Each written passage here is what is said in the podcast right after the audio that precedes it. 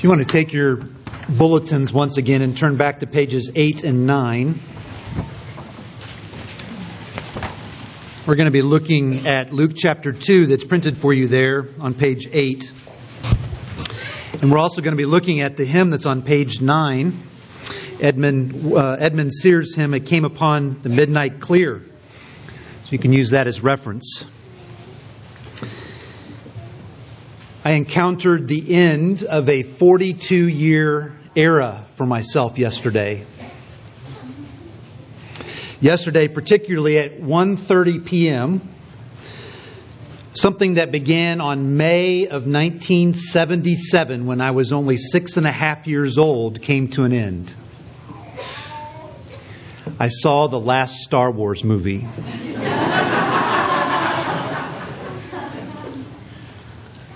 I went to see the first one that was released in May of nineteen seventy-seven, and yesterday, watching the last one, I have to tell you, I was a little bit sentimental. By just about anybody's standard, the Star Wars movie series has been an incredible success. There have been eleven main movies, nine that told the main story, as well as two offshoots that have been made so far. And in total, as I looked yesterday, the worldwide gross revenue of those eleven movies is nine billion six hundred twenty-five million six thousand fifty-one dollars. And that's just the movie sales worldwide. That doesn't include all of the action figures that I had when I was growing up, uh, the other memorabilia that have uh, been produced, as well as some of the other animated movies that have been created. And I want to just for a moment to reflect, and maybe you will with me as well, as to why were these movies so successful? Uh, why have they been so popular? And I would suggest to you that the answer is that because ultimately these movies are about the big overarching story about peace. The lack of it, the pursuit of it, the hope for it. There is something about being a human being that makes us seek out peace. It's something that's wired into us. And those of us who know and believe the Christian story that we have read and sung this evening already know that that desire, that need for peace down in the very depths of our hearts and souls started at creation.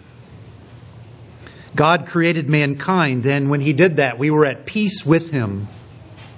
We were at peace with our Creator, and we were at peace with all of creation, and it was glorious.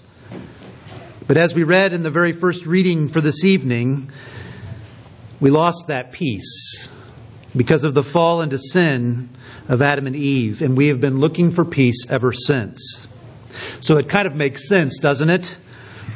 That so many of our stories and our music and our art and our desires would be about finding true, lasting, meaningful peace.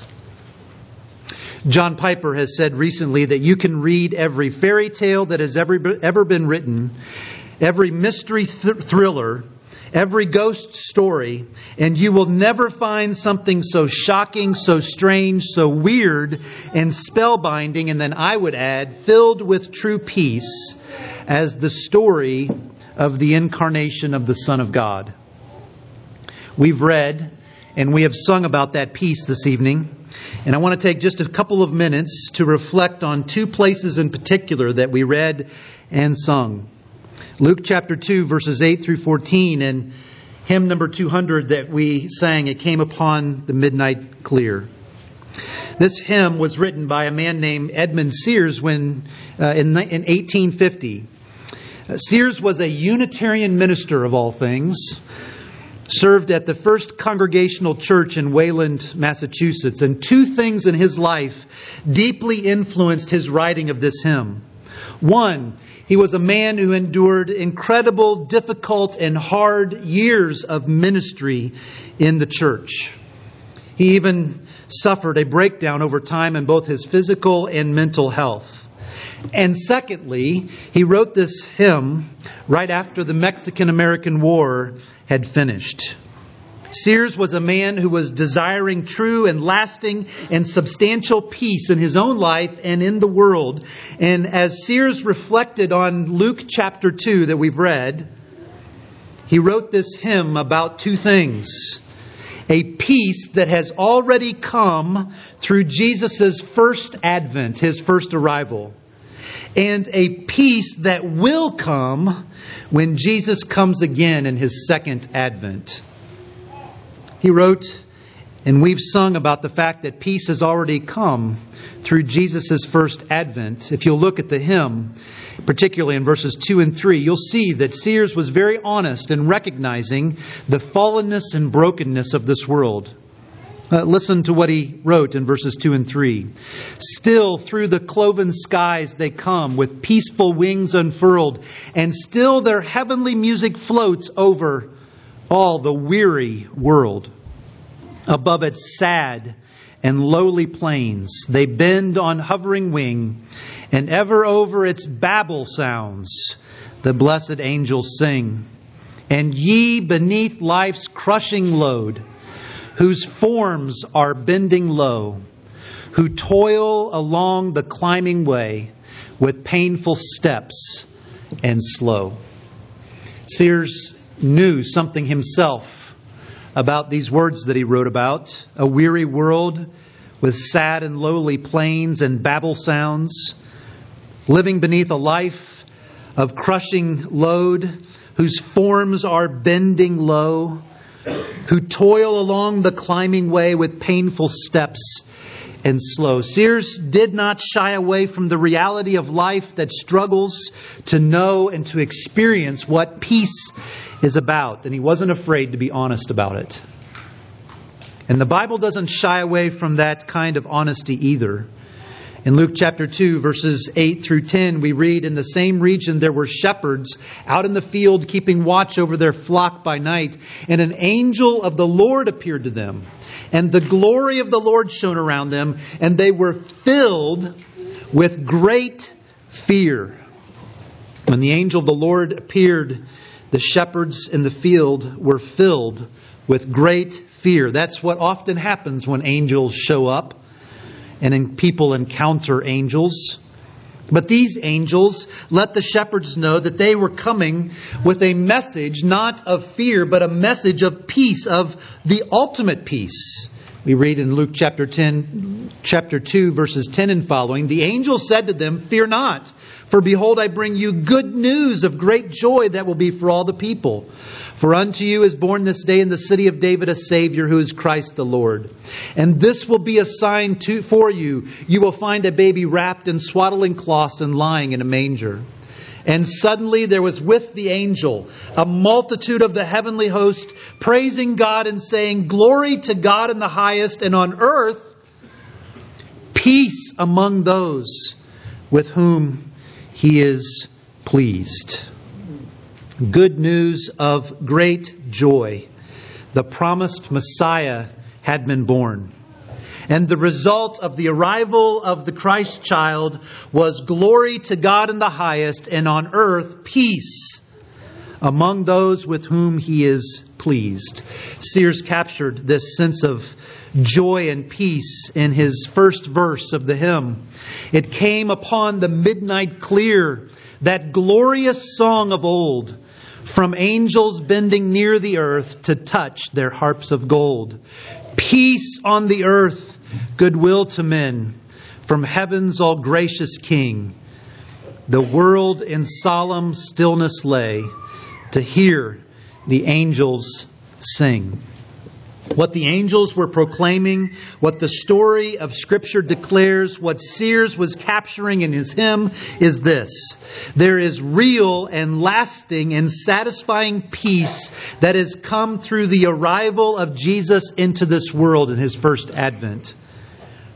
The ultimate peace that we are all looking for deep down is found only through being reconciled to God through a relationship with the Christ child Jesus.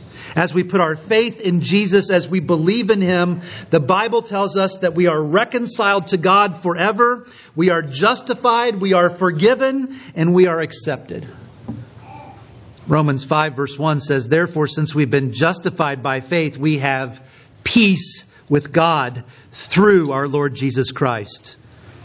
Ephesians two verse fourteen says, "For Jesus himself is our peace, who has made us both one and has broken down in his flesh the dividing wall of hostility." And Colossians one verses nineteen and twenty says, "For in Christ all the fullness of God was pleased to dwell, and through him to reconcile to himself all things, whether on earth or in heaven, making peace by the blood of his cross." Everything that we are doing here tonight, all that we have read and sung, the focus of this entire season and the very point of tomorrow is that Jesus, the promised Messiah, came and brought an end to everything that destroyed our peace with God. Through his birth and because of his blood shed on the cross, we are reconciled to our Creator and we are at peace with him forever. Once we are joined together to our Savior through faith, there is nothing, there is nothing that can take away that peace. We need to understand that that peace comes only through faith in the Lord Jesus Christ. It's only through having a relationship with Jesus. It's only by being joined together to Him by faith. There's no other way to have this peace between us and our Creator. There's another aspect to this wonderful message of the gospel of peace through the first arrival and advent of our Savior. Not only has a peace with God already come in the first coming or the first advent of Jesus, but we also see both in Sears' hymn and in Luke two that peace comes, a peace will come through Jesus' second advent. Sears had a sense of that. He had a hope in that, and you can see it in verse four. "For lo, the days are hastening on, by prophet bards foretold, when with the ever-circling years comes round the age of gold, when peace shall over all the earth its ancient splendors fling, and the whole world give back the song, which now the angels sing." It's not only about a peace that has come in the arrival of Jesus Christ in His first advent. There is also a message of a peace that will come when Jesus comes again. The Bible captures this truth at the end of the Bible in Revelation chapter twenty-one. John, as he was getting a vision of what was going to happen when Jesus came again, says, "I saw a new heaven and a new earth, for the first heaven and the first earth had passed away, and the sea was no more. And I saw the holy city, the new Jerusalem, coming down out of heaven from God, prepared as a bride adorned for her husband. And I heard a loud voice from the throne saying, 'Behold, the dwelling place of God is with man. He will dwell with them, and they will be His people, and God Himself will be with them as their God. He will wipe away every tear from their eyes, and death shall be no more. Neither shall there be mourning, nor crying, nor pain any more, for the former things have passed away.' And He who was seated on the throne said, 'Behold, I am making all things new.'" What a wonderful promise that we have, that indeed in Christ, as we put our faith in Him, there is peace, there is reconciliation between us and God because of Jesus' first advent.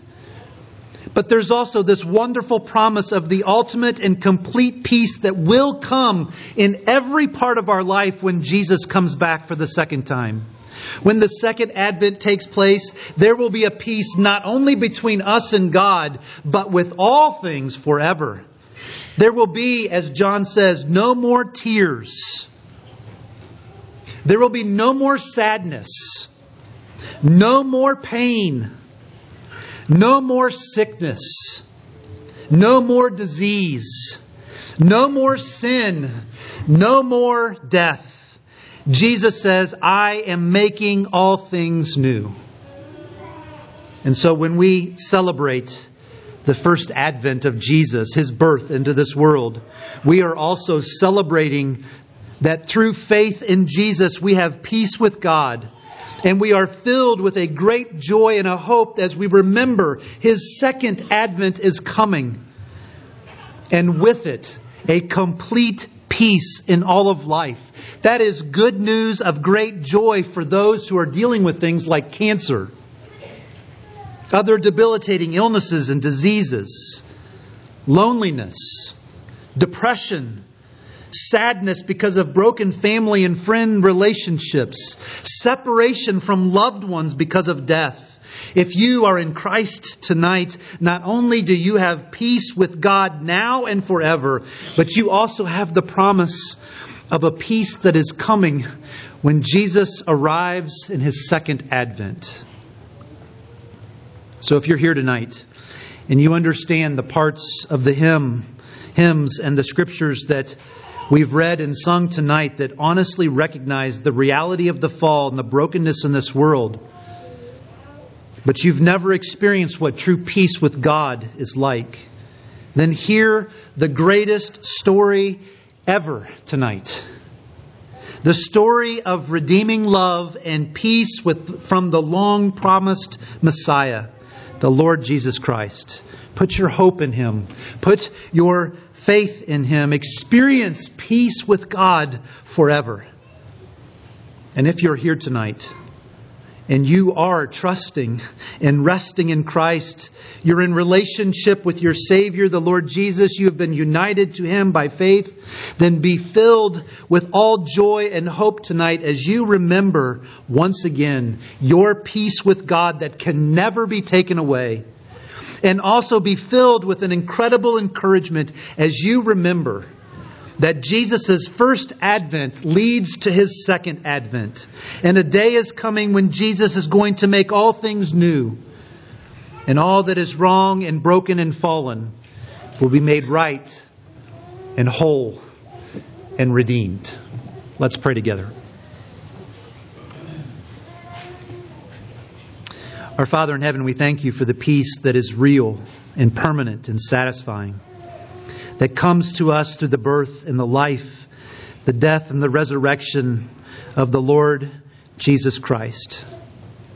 We thank You for this season when we take time to remember and reflect on His birth into this world. This truly is the greatest story ever told, and it is true. And as we meditate on the wonders of Your love for Your people, we ask that You would fill us with joy and hope and encouragement and peace.